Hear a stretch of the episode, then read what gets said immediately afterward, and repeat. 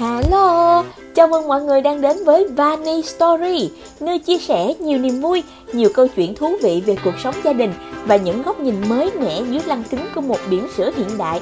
Không ai khác đó chính là Tươi nè. Hy vọng mọi người sẽ có thật nhiều trải nghiệm và đầy năng lượng tích cực khi đến với chiếc postcard đầy yêu thương của tôi nha. Let's go!